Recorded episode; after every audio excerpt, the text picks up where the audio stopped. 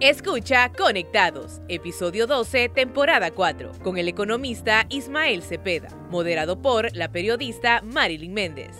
Elimina los cinco tipos de dolor con Iboprodol Ultra. Fórmula única. Bienvenidos a Conectados, un podcast de Radio América. Hoy tenemos un invitado que ya días queríamos traer a Conectados y pues ya logramos afinar las agendas y tenemos al economista Ismael Cepeda. Bienvenido Ismael. Es un placer estar con usted en este podcast que sin duda el honor es mío al ser invitado debido a que el impacto que tiene la presencia eh, eh, eh, uno no podía negarse a la invitación. Sí, y ya día, bueno, les confieso que ya días andaba, ¿cuándo va a venir? ¿Cuándo va a venir? Pero por fin tenemos la oportunidad. Bueno, Ismael Cepeda, ustedes lo ven muy activo en medio de comunicación, también en redes sociales, principalmente en Twitter, ahora ex, ¿verdad? Emitiendo algunas opiniones por ahí. Y queremos destacar, ¿verdad? Su coherencia, Ismael, en cuanto a sus opiniones. ¿Cómo ha sido todo este cambio de gobierno y usted sigue opinando igual? Bueno, eh, creo que eso es lo que uno debe de eh, mantener, es su propia consistencia, coherencia ante sus valores. Yo digo que uno realmente es radical y no en el sentido de quemar llantas o pintar paredes, sino el ser radical es eh, ser consistente con esos valores, con esos principios, a pesar no solo de la adversidad, sino también de la tentación de decantarse eh, por algunos, eh, algunos principios diferentes que uno promulga. Entonces, también creo que me ha ayudado mi trayectoria de vida.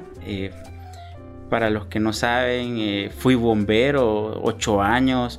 Estuve dos años de voluntario, seis años como bombero auxiliar en la estación del Carrizal, de la Kennedy, de la Central que queda en el Estadio Nacional Chelatuclés. Eh, eh, eso me ha hecho pues eh, que recordar que esos principios cuando uno caminaba en ambulancia, cuando uno caminaba en primera salida, es decir, en los incendios forestales o los incendios estructurales y al ver el sufrimiento eh, y que uno, bueno, tenía que, apostarle pues a, esos cambios o asistir a las personas que más sufren. Y luego, que es donde más me conocen por la profesión de economista, es en el Foro Social de la Deuda Externa y Desarrollo de Honduras, que es una escuela eh, para los que comenzamos como practicantes, eh, donde también han salido eh, jóvenes que ustedes los escuchan, los miran en televisión. Algunos han tomado bandos de la empresa privada, otros bandos del gobierno, pero en mi caso también tomé la decisión más de, de, cerrar el ciclo con ellos después de 10 años, desde el 2013 hasta el 2023, a inicios de este año que bueno, eh, por cuestiones de estudio, por cuestiones de descanso y, tener pues cierto espacio para hacerse uno su nombre propio, dice, porque al final siempre pasa que me dicen Ismael, economista del FOSDE, o Ismael del FOSDE, pero... Ese apellido. Así es, entonces poco a poco también uno debe de ver hacia futuro y qué posiblemente puede hacer o qué va a, proyectar. Sí. Recuerdo, lo recuerdo a usted con sus informes, con sus opiniones desde el FOSD en el gobierno pasado, muy beligerante, con unas críticas muy fuertes. ¿Has, seguido igual en este gobierno? Sin lugar a dudas, eh, yo diría que hay una etapa de transición, una etapa que algunos europeos le llaman contemporizar, por ejemplo, que es darle cierta esperanza al nuevo gobierno, claro, conociendo también que hubo sin duda un deterioro del Estado de Derecho, la corrupción, el narcotráfico, y es entonces que tal vez uno no cambió eh, pues los valores, los principios o, o, los análisis con que hace el seguimiento al presupuesto, a los recursos públicos, eh, sino que lo que intentó uno el año pasado por este tema de la transición es tal vez no ser tan frecuente. pero la transición ya va a llegar dos años. Eh, no hemos visto sin duda algunos cambios y cambios que, que, no necesitan la transformación de una constitución o una nueva constitución, sino cambios inmediatos desde la actitud hasta cierto manejo de los recursos, entonces uno retoma eh, pues sus análisis, retoma su nivel de compromiso hacia la transparencia, rendición de cuentas y la mejoría de la economía, que es pues, lo que me convoca como, como, profesional. Y entonces uno se mantiene igual, creo que lo que dio fue esa pausa. Eh, que era necesaria también, creo yo, para, para bajar los niveles de testosterona que tenía la población o en ese momento del cambio de gobierno. ¿Y cómo estamos? Ya casi dos años, ya pudo hacer un análisis más profundo. ¿Cómo estamos con este gobierno? Yo diría que eh, ante el anteproyecto de presupuesto 2024 con un crecimiento del 3.5%, es también resaltar que el nuevo gobierno ha entrado en una reflexión de ciertas incapacidades, de ciertas también análisis propio del manejo de los recursos. ¿Y por qué menciono esto? Porque recordemos que eh, el presupuesto se aprueba en diciembre y ya el gobierno anterior había dejado un presupuesto para el 2022 eh, de alrededor de 308 mil millones de lempiras. Luego reformularon, creo que de manera precipitada, eh, el nuevo gobierno en abril de ese 2022 lo incrementó a más de 352 o 60 mil millones de lempiras eh, y que en este también 2023 eh, ya se maneja más de 392 mil millones de lempiras y con estas cifras, aunque se escuchen enredadas, aunque se escuchen o como está el chiste de los economistas de que hablamos de miles de millones y no caminamos ni para el bus, pero el asunto es que eh, esta dinámica de incrementar los presupuestos pero no ejecutarlos, que es la otra cara, o que esa gran cantidad ni siquiera está impactando o está transformando las vidas de las mayorías y llámese no solo en reducir la pobreza, las desigualdades, sino también en temas de la eficiencia de cada institución. Vemos la microcorrupción que continúa, eh, como por ejemplo lo que sucedió en el DINAF, lo que sucedió en Hondutel, lo que eh, sucedió el primero de los primeros casos fue el del SANA, que sus propios eh, compañeros de territorio, entre comillas, al gerente le sacaron el estado que hasta el amante había metido a trabajar y, luego un diputado que, que fue a tirar piedras para que le contrataran su personal en Ciudad Mujer. Entonces, creo que todos esos elementos hacen que, bueno, que uno mire que no hay un cambio y que lastimosamente más bien estamos perdiendo la esperanza de tener eh, un gobierno con las aspiraciones que teníamos en las elecciones 2021. Le leía en sus redes sociales que ve un presupuesto con mesura. ¿Qué significa eso?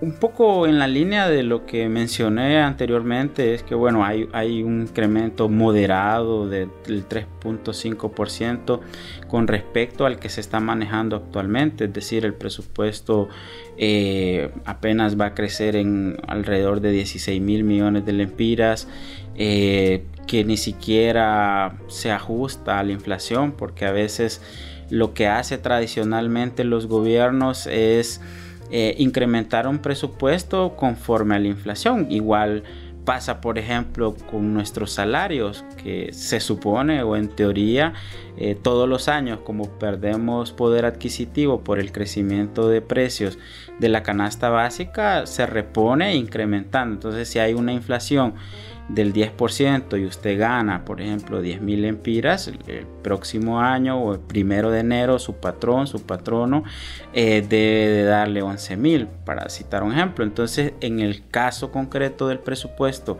general de la República, apenas para el 2024 va a tener de un 3.5, pero siguen siendo miles de millones. Entonces, creo que eh, retomo el tema de que, bueno, ellos han tenido, espero también, eh, una, una reflexión, recapacitaron que es una gran cantidad de recursos y no los están ejecutando de la mejor manera. A la fecha, por ejemplo, el plan de inversión pública ni siquiera ha llegado a un 40% cuando ya estamos cerrando el tercer trimestre del año y que la inversión pública para quienes nos escuchan son todos esos proyectos y programas como en infraestructura productiva, lo que tiene que ver carreteras, lo que tiene y esas, eh, esa infraestructura productiva se hace mucho énfasis porque es la que impacta mayormente en la población con la generación de empleo o la conexión, una carretera por ejemplo tiene una conexión no solo del punto A al punto B, sino tiene que ver en la lógica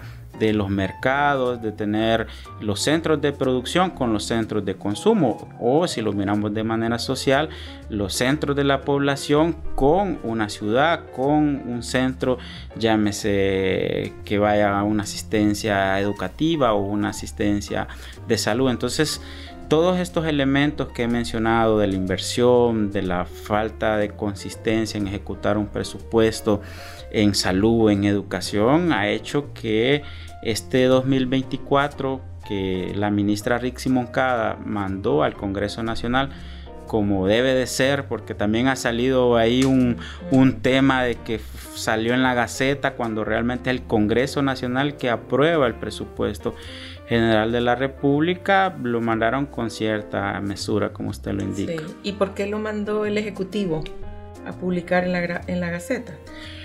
Creo que hay, como ha sucedido en la, en la mayor parte de desaciertos del gobierno, es, es el desconocimiento de, las normativas, de, los procesos. Por ejemplo, en la etapa presupuestaria está la formulación, que es el paso 1, que comienza en abril al 14 de septiembre, que es cuando las secretarías de Estado, las direcciones, eh, los institutos de previsión, etcétera, todo el aparato público hace sus proyecciones de gasto y de ingresos, porque recordemos que la mayoría de instituciones descentralizadas tienen recursos propios, como el ENE, como Ondutel, como el Seguro Social, y luego las otras, las secretarías como tal, que son la administración central, tienen recursos a través de nuestros impuestos. Entonces se hacen proyecciones de, del impuesto sobre venta, eh, sobre la base de la dinámica económica, el consumo. Entonces,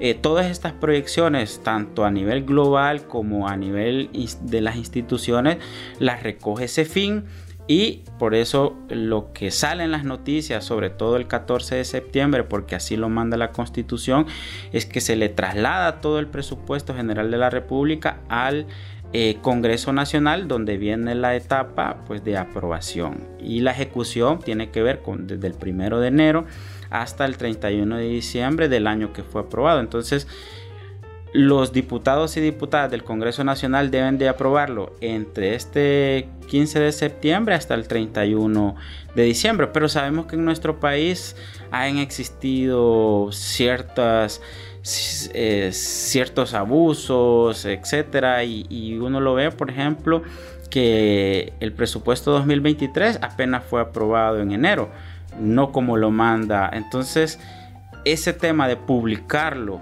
eh, en, la Gaceta como PCM, que algunos lo están defendiendo, realmente es un desconocimiento total, porque el, anteproyecto es solo eh, la asignación, las proyecciones de gasto y de ingreso, y es el Congreso Nacional, y por eso ese desconocimiento también se ve reflejado en un informe que poco lo mencionó el exministro de Transparencia Edmundo Orellana, que la Oficina Nacional de Compras y Adquisiciones eh, que es una de las dependencias más importantes porque maneja, por ejemplo, todo lo que tiene que ver con esas contrataciones eh, pequeñas, grandes y darle seguimiento a la corrupción que la mayoría de instituciones eh, tenían procesos ajenos a la ley de contratación del Estado y no quiero decir, o en algunos casos puede haber corrupción,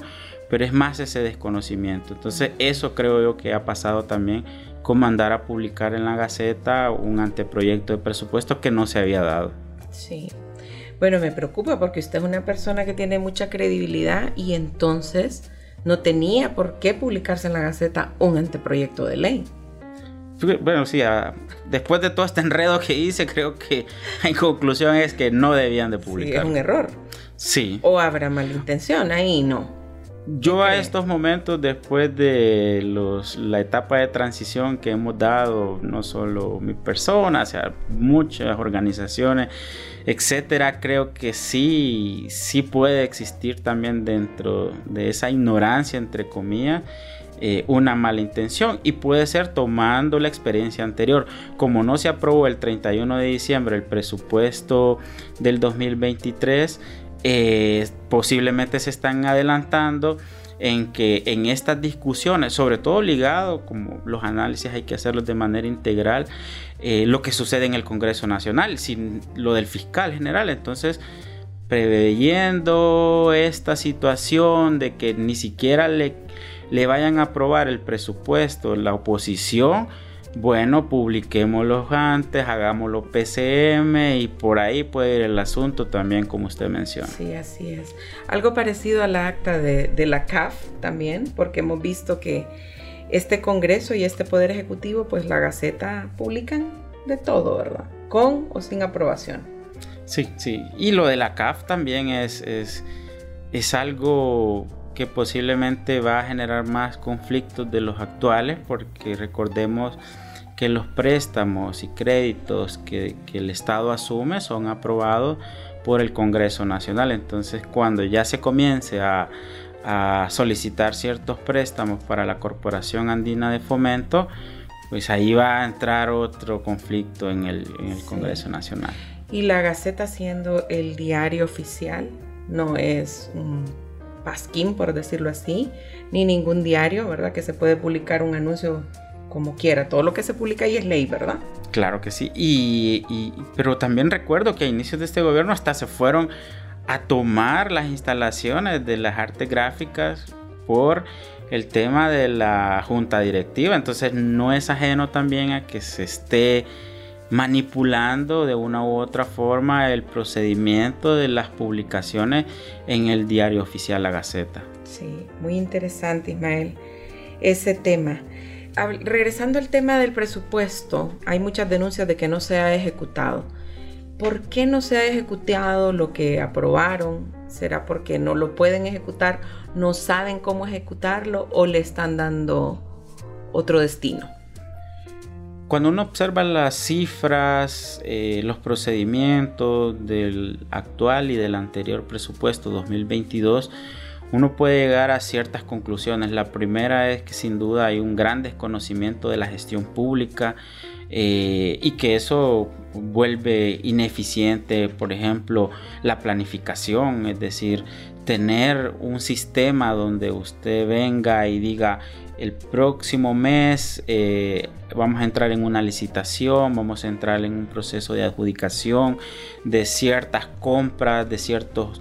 Eh, de, ciertas carreteras, de los medicamentos que, hoy por hoy la población eh, sufre enormemente esa escasez o el mantenimiento de las escuelas. Entonces ahí entra ciertas cierta ignorancia del manejo y bueno, repito el tema de la ONCAE que, mencionó este, en este informe, que la mayoría de secretarías y direcciones está eh, eh, obviando, entre comillas, la ley de contratación.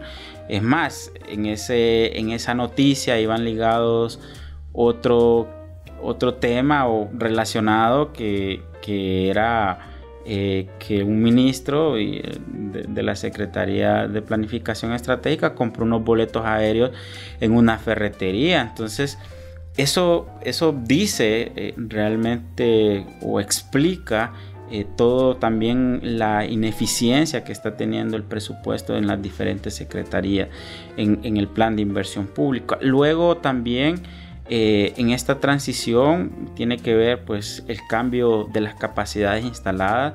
Usted puede decir todo lo que sea del Partido Nacional, eh, pero al momento de estar tanto tiempo en un periodo tan largo, pues se generan eh, ciertas capacidades y las personas que fueron contratadas por el Partido Libertad y Refundación, muchos de ellos no tenían ni la expertise, nunca habían estado en la gestión pública, no, no tenían conocimiento eh, de cómo se manejan, bueno, volvemos a la ley de contratación del Estado, etcétera, etcétera. Entonces, Creo que eso explica enormemente eh, pues esta deficiencia y creo que tal vez la malintención eh, les perjudica más a ellos porque ya se ha convertido en un tema recurrente y por eso bueno lo tocamos aquí eh, y creo que ellos no podrían no podrían evaluar el impacto de, no ejecutar un presupuesto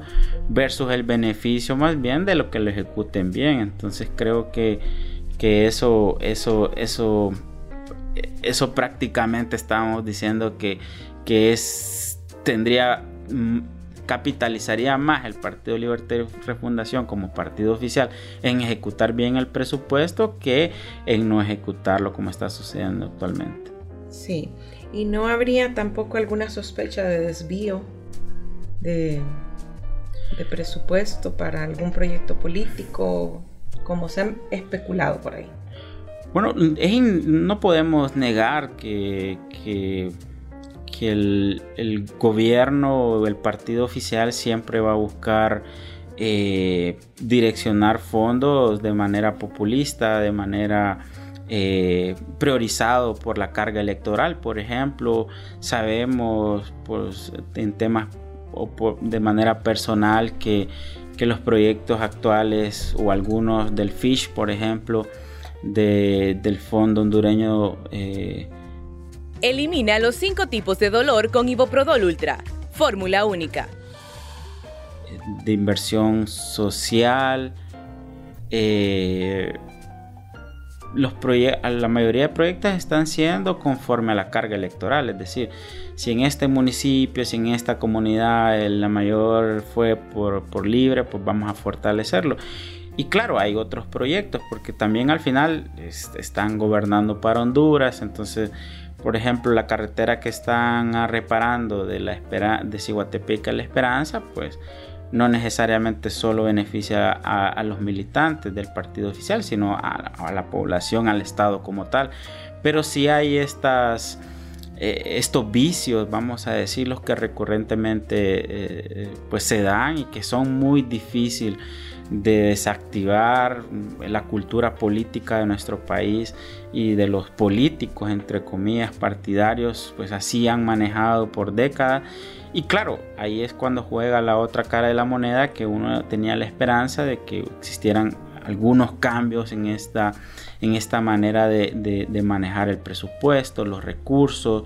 Eh, vemos que también la continuidad de programas, y no los llamaré populistas, sino programas que resaltan la imagen a pesar de que no pueden tener un mayor impacto. ¿Y qué quiero decir con esto?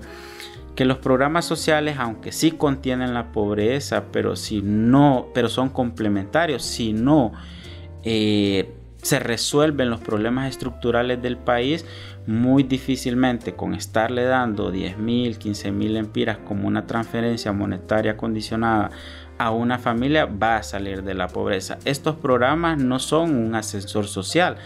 Vuelvo, sí son necesarios por las condiciones que vimos actualmente, pero solo contienen la pobreza. Lo que realmente eh, mejora las condiciones pues son eh, el fortalecimiento del sistema productivo, la generación de ingresos, el empleo, la inversión, eh, salud de calidad, educación de calidad, infraestructura de calidad. Entonces, creo que parte de ese, de ese presupuesto también, volvemos a los vicios políticos, eh, son direccionados porque es más fácil ir con, con, una bolsa solidaria de comida, con la foto del, del, gobierno, de la presidenta, de un diputado, se toman la foto.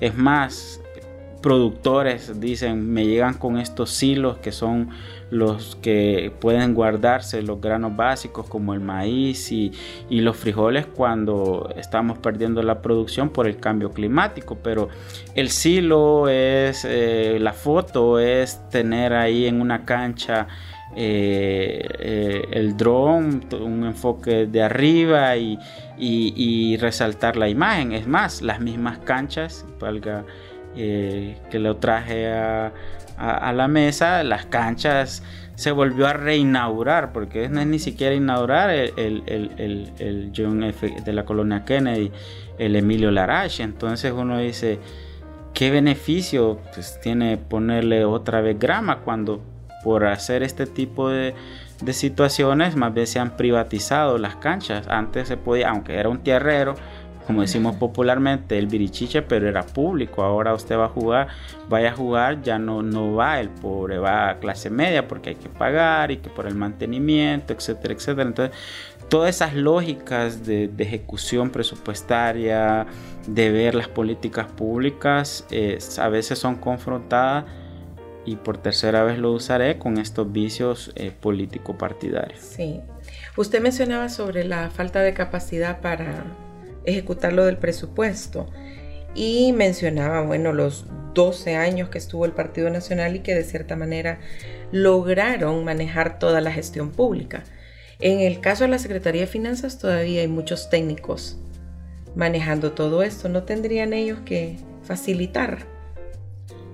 Creo que aquí me trae a, decir que la otra cara de la moneda de, la ejecución presupuestaria es como el Partido Nacional no sé si usar en ese podcast, pero lo voy a usar. Perros para ejecutar. usted tenía el 100%. Es más, cuando se habla de déficit fiscal, es que usted gastó más de lo que, lo que tiene de ingreso. Entonces, había déficit fiscal. Es decir, usted ejecutaba más. Entonces, pero pero ¿en qué? En, hospitales móviles, en, en corrupción, en, estos programas que vuelvo si son necesarios, pero no transforman enormemente las condiciones de vida. Entonces también no solo es ejecutar por ejecutar, eso me trae eh, eh, eh, a decir que bueno, no solo se trata de, de gasto, sino que tiene que buscarse el impacto. Y, y en el caso de finanzas, el problema, y no solo tiene que ver con esta secretaría, sino pues volvemos a la partidización de, las, de, la gestión pública. Por eso la añoranza de tener un servicio civil, una ley donde eh, el personal pueda verse o sentirse estable por, por, cambio de partidos. Eh, eh, es un sueño y, y, eso prácticamente lo digo porque yo tengo colegas compañeros de la universidad cuando salimos eh, hace una década que ingresaron a finanzas como técnicos, que han hecho carrera en crédito público, en inversión, en la dirección de inversión pública, eh, en la tesorería, etcétera, y en estas direcciones de la Secretaría de Finanzas. Sin embargo, pues cuando llegaba el día de las elecciones, desde las primarias tenían que ir a votar y ellos no eran del Partido Nacional y ahora se mantienen por cierto nivel técnico, pero ellos saben que también volvemos al vicio, van a ser separados en su momento, tal vez la Secretaría de Finanzas, eh, la, abogada Rixi no ha encontrado esos sustitutos, pero ellos son conscientes que los van a separar por un tema partidario y no por capacidades. Sí, lamentable, ¿verdad? Eh, ya para finalizar, dos temas económicos que queremos abordar con usted, lo de la escasez de dólares y también la cuenta del milenio. Pero, Ismael, he visto que le han echado los call centers en esas redes sociales y lo han acusado de cachureco y de opositor férreo. Sí, creo que aquí es cuando uno dice, bueno, sí, uno es radical, pero es radical con el seguimiento de sus principios y sus valores.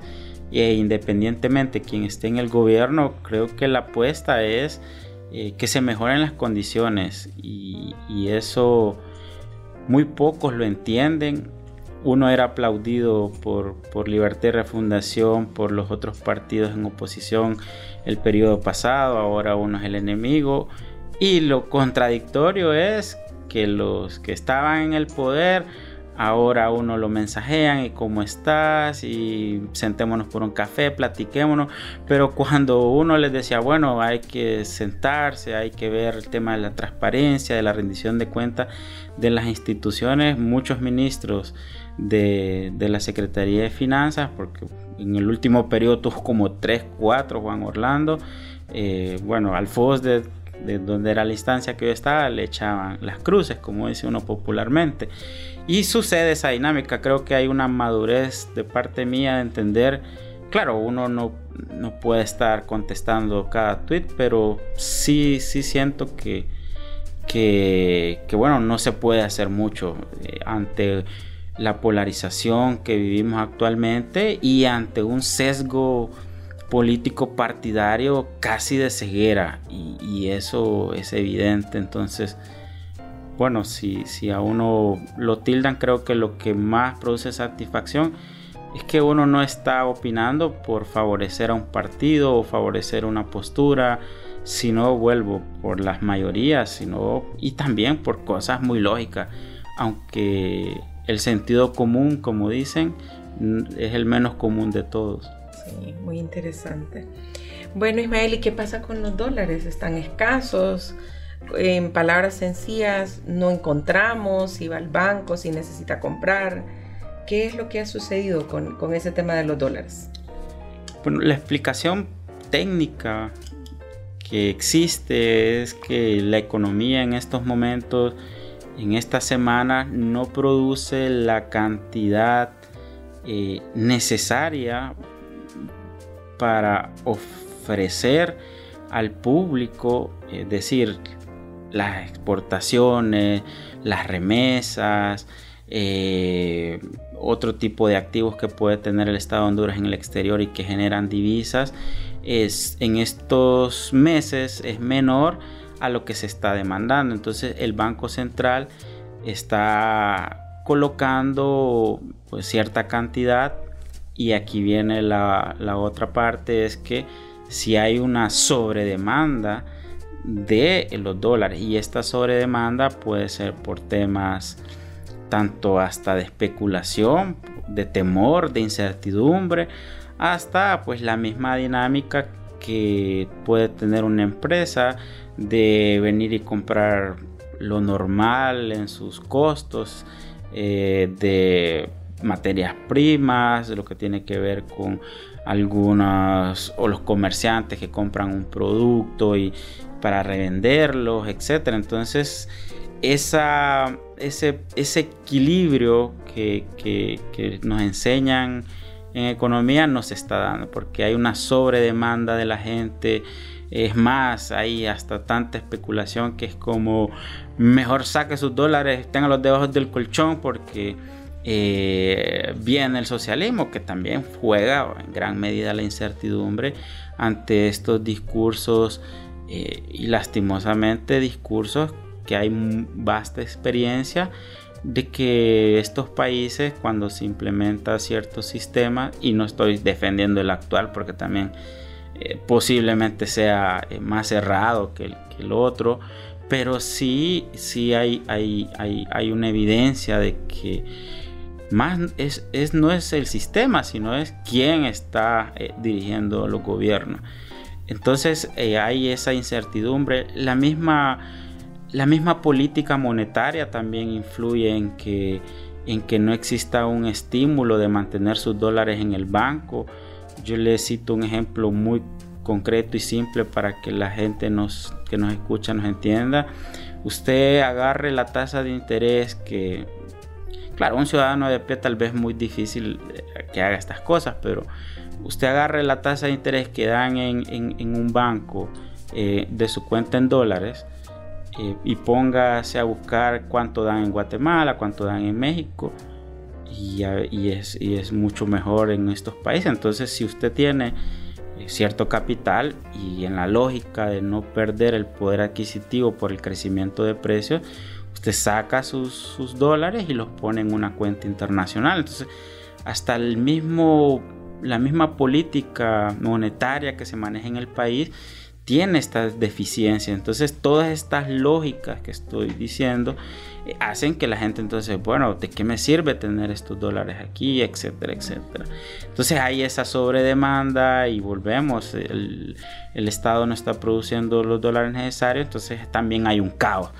Y, se, y se suma eh, a, la especulación y bueno, por eso tenemos estas grandes restricciones, aunque no lo quiera aceptar el Banco Central. En mi caso personal, yo hace un par de días fui por, por dos mil dólares y, el banco, y que es uno de los tres, cuatro bancos más importantes del país, solo me dijo hay mil. Y, yo le dije, bueno, pero eh, ¿cómo hacemos? Bueno, si tiene otra cuenta, sí, si un amigo le puede prestar la cuenta, pero solo estamos dando mil, pero no puede probar, no es que el sistema ya está para que solo le den mil a las personas naturales. ¿Y cómo hizo? Pues solo, el amigo. no, solo ando mil dólares. es preocupante, porque por ejemplo, usted nos comentaba iniciando el podcast que va de viaje necesita moneda extranjera. Había un político ahí que decía que era mejor dolarizar. ¿Anda perdido o sería una buena opción? Latinoamérica tiene dos casos, Ecuador y El Salvador y estas economías se dolarizaron y no les ha ido tan bien. Eh, sobre todo porque pierden eh, su, su dirección, no sería su dirección, sería eh, pierden su, autoridad en el manejo de la moneda, porque al final el dólar quien lo emite es Estados Unidos, entonces pierde esa, esa potestad, vamos a decirlo. Entonces yo diría que lo que los países hacen eh, y esto pues no es ni siquiera teórico, sino que hay una evidencia eh, real, es que se debe fortalecer el sistema productivo. Los países con sus monedas más fuertes son países que eh, tienen diversificación de las exportaciones, son los que sus economías están bien, tienen calidad de vida, etc. Bueno, entonces usted decía que el Banco Central no lo quiere aceptar. ¿Sí hay restricciones? ¿Y qué es lo que debemos esperar entonces? Porque doña Rebeca sale diciendo, no, todo está bien. Creo que eh, en este sentido habría que, esperar y lastimosamente es lo que también eh, las autoridades monetarias no están midiendo. Porque en esta espera, por ejemplo, una MIPYME que viene y tiene que pagarle a su proveedor 100 eh, mil dólares. Y es para ah, juntar, como decimos popularmente, estos 100 mil dólares.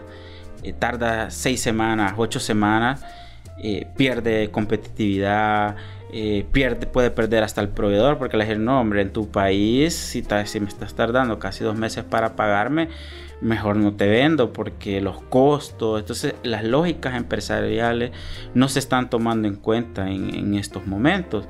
Y si hay dólares, porque también el asunto es que hay una alta reservas internacionales netas todavía. Han ido disminuyendo, que para los que nos escuchan, las reservas pues son pues esa cantidad de, divisas que maneja eh, como reserva, valga la redundancia, eh, la autoridad monetaria, en este caso el Banco Central. Entonces creo que también ahí no están midiendo eh, de la mejor manera las autoridades porque sí hay un impacto en la economía. Tal vez el de manera personal no se siente, no, no, se analiza porque dice, bueno, este cipote, bueno, me digo cipote, estoy viejo, pero solo porque me, lo voy a permitir. Eh, que ande, que está llorando por 2000, pero anda mil, no pasa nada. Pero pongámonos en todas las MIPIMES que están teniendo eh, esas grandes dificultades. Es más, las grandes empresas están ya comenzando a denunciar que para repatriar sus utilidades, es decir, imagínese un mexicano y viene y pone una tienda de supermercados y, dice, bueno, mis utilidades, eh, pues las necesito en dólares. Yo que voy a necesitar lempiras en, México. y, y, hay una limitación en repatriar utilidades. Entonces, ¿qué pasa? Cuando este inversionista mexicano con esta cadena de supermercado, es un ejemplo, le pregunta a otro inversionista mexicano, ¿cómo te está yendo en Honduras? Bueno, la verdad me va más o menos, me va bien, eh, pero fíjate que no, no, puedo repatriar las utilidades. Ah, no, pues ahí ya no, no voy a ese país. Entonces, estas cosas no se están pensando, pienso, valga la redundancia. Pero tampoco hay disponible 100. Usted buscaba 2 mil dólares. Yo busqué 100 y no habían disponibles ni 100 tampoco. Sí, y, y ese es también, pues, de una u otra manera los bancos también tienen que, que jugársela en, a quien le da. Entonces, eh, volvemos a una persona natural, bueno, ahí es periodista, no hombre, ya solo le vamos a, no le vamos a ni los 100, pero si llega a otra persona, entonces vamos a, así a, a, por lo menos cumplirle un 50%, tal vez pidió los mismos 100 suyos, pero es un mejor cliente, entonces le vamos a dar 50 y, a Marilyn nada. Sí, verdad. Eh, pero vaya, en el gobierno anterior a mí no me sucedió esto de no encontrar 100 dólares disponibles y en este gobierno sí. Es preocupante, hay que esperar, como usted dice, si mejora la política que está utilizando el Banco Central.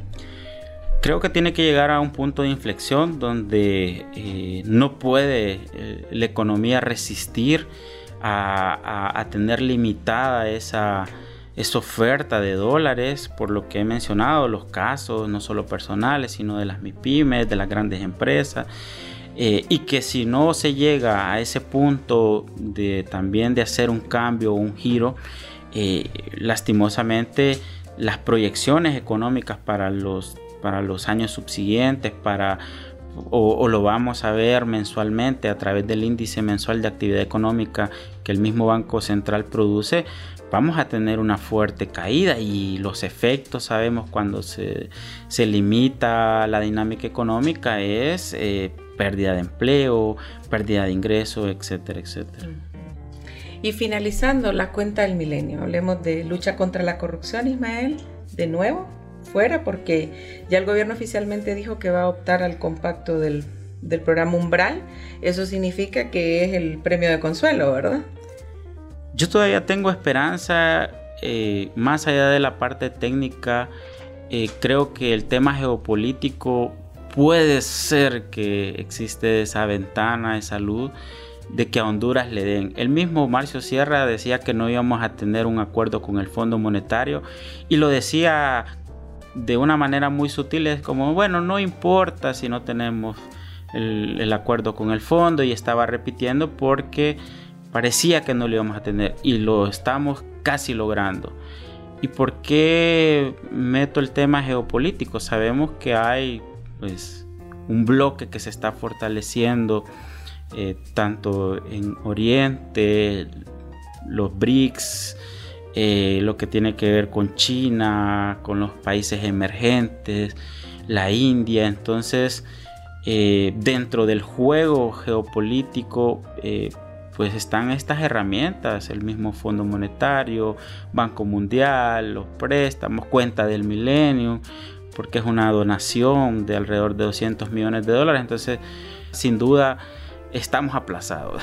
Eh, eso, pues ya el mismo Marcio Sierra lo ha dicho, porque para cuenta del milenio, los 20 indicadores, usted tiene que pasar tres. De esos tres, hay uno que sí o sí, que es Control de la corrupción, ese sí o sí. Y los otros dos puede pasar uno que son, si no mal recuerdo, los derechos políticos y las libertades civiles. Entonces eso puede aplazarse en, uno, pero el que sí o sí es control de la corrupción. Y volvemos, el Partido Nacional y el gobierno anterior eh, dejó tan deteriorado y también incrustó un sistema de redes de corrupción, porque no hay que hablar de corrupción, sino de redes de corrupción, hay que hablar de, eh, de algo sistémico, de algo estructurado, no solo de los, de los directores o de los ministros, sino desde la persona que está en bodega con los medicamentos, que es pasa una factura que el proveedor le dio 100, pero solo recibió 80, pero él sabe que va a tener eh, una parte de, esa corrupción. Entonces hay un sistema y por eso solo tenemos de 100% en la evaluación del año anterior de cuenta del milenio un 6%. Entonces levantar un 44 puntos porcentuales eh, para llegar a la media y pasar este indicador no estoy justificando al gobierno, pero es imposible. Y porque también hay, hay, hay que decirlo, hay retrasos en algunos datos de, los indicadores de cuenta del milenio, pero el control de la corrupción en esta evaluación que sale a finales de octubre, inicios de noviembre, eh, ya toma el primer año de, de Xiomara Castro Sarmiento. Entonces, eh, también es una prueba de fuego. Creo que posiblemente va a ser más el otro año porque ya sí estaría agarrando el 2023 y volvemos justificando la transición, etcétera, etcétera. Eh, pues era casi imposible que levantara a ese nivel eh, el gobierno ese indicador aplazados también. Ya nos estamos acostumbrando todos los años a salir aplazados. Yo más bien digo que ya no deberíamos ni siquiera que sea noticia. Pero mediáticamente esto de la cuenta del milenio pesa mucho. Sobre todo porque el compacto que recibimos fue uno de los principales proyectos que se ha tenido durante los últimos 20 años. Por eso creo que siempre se hace énfasis en esta noticia o, en, en, la corporación Cuenta del Milenio, en la CA5 sigue siendo un, un, proyecto simbólico, vamos a decirlo, que, que, cuando uno transita y sobre todo cuando transita en otras y están todas parchadas, todas, todas malas, dice, pero la CA5 ahí está. Sí. Bueno, Ismael, gracias. Ya lejos del FOSDE nos contaba que va, se va un par de meses de Honduras, muchos éxitos. ¿Para dónde va y a qué va? Bueno, eh, Voy a ir a estudiar otra maestría eh, en Salamanca, España. Estaré fuera tal vez unos 11, 12 meses que duran las maestrías porque son intensivas. Salí de FOSDE desde marzo, cerrando ciclos. Eh, y bueno, agradecer también, no puedo negar que a los medios de comunicación es lo que me mantiene a veces cansado, pero a veces eh, con mayores beneficios que los costos por estar en la mesa pública. No, y es de mucha ayuda también. Miren, hemos tenido una clase de economía prácticamente que yo mucho recelo para ese tema, pero con usted ha sido bastante sencillo. Pueden descansar esos call centers entonces porque Ismael Cepeda va a estar fuera de Honduras por un año, no van a estar, ya no es objetivo en esas redes con esas críticas. Le deseamos un feliz viaje, muchos éxitos y esperamos que continúe abierto a los medios de comunicación para seguirnos educando. Gracias, Ismael. Muchísimas gracias a ustedes. Les recordamos que estamos disponibles en todas las plataformas donde están habilitados los podcasts. Estamos en Spotify, en Deezer, en Apple Podcasts, en Google Podcasts, en YouTube Podcasts y en nuestra renovada, muy interesante página web www.radioamerica.hn. Mi nombre es Marilyn Méndez. Hasta pronto. Elimina los cinco tipos de dolor con Iboprodol Ultra. Fórmula única. Encuéntranos como podcast Radio América HN en Spotify, Deezer, Apple Podcast, Google Podcast. Podcast Radio América HN.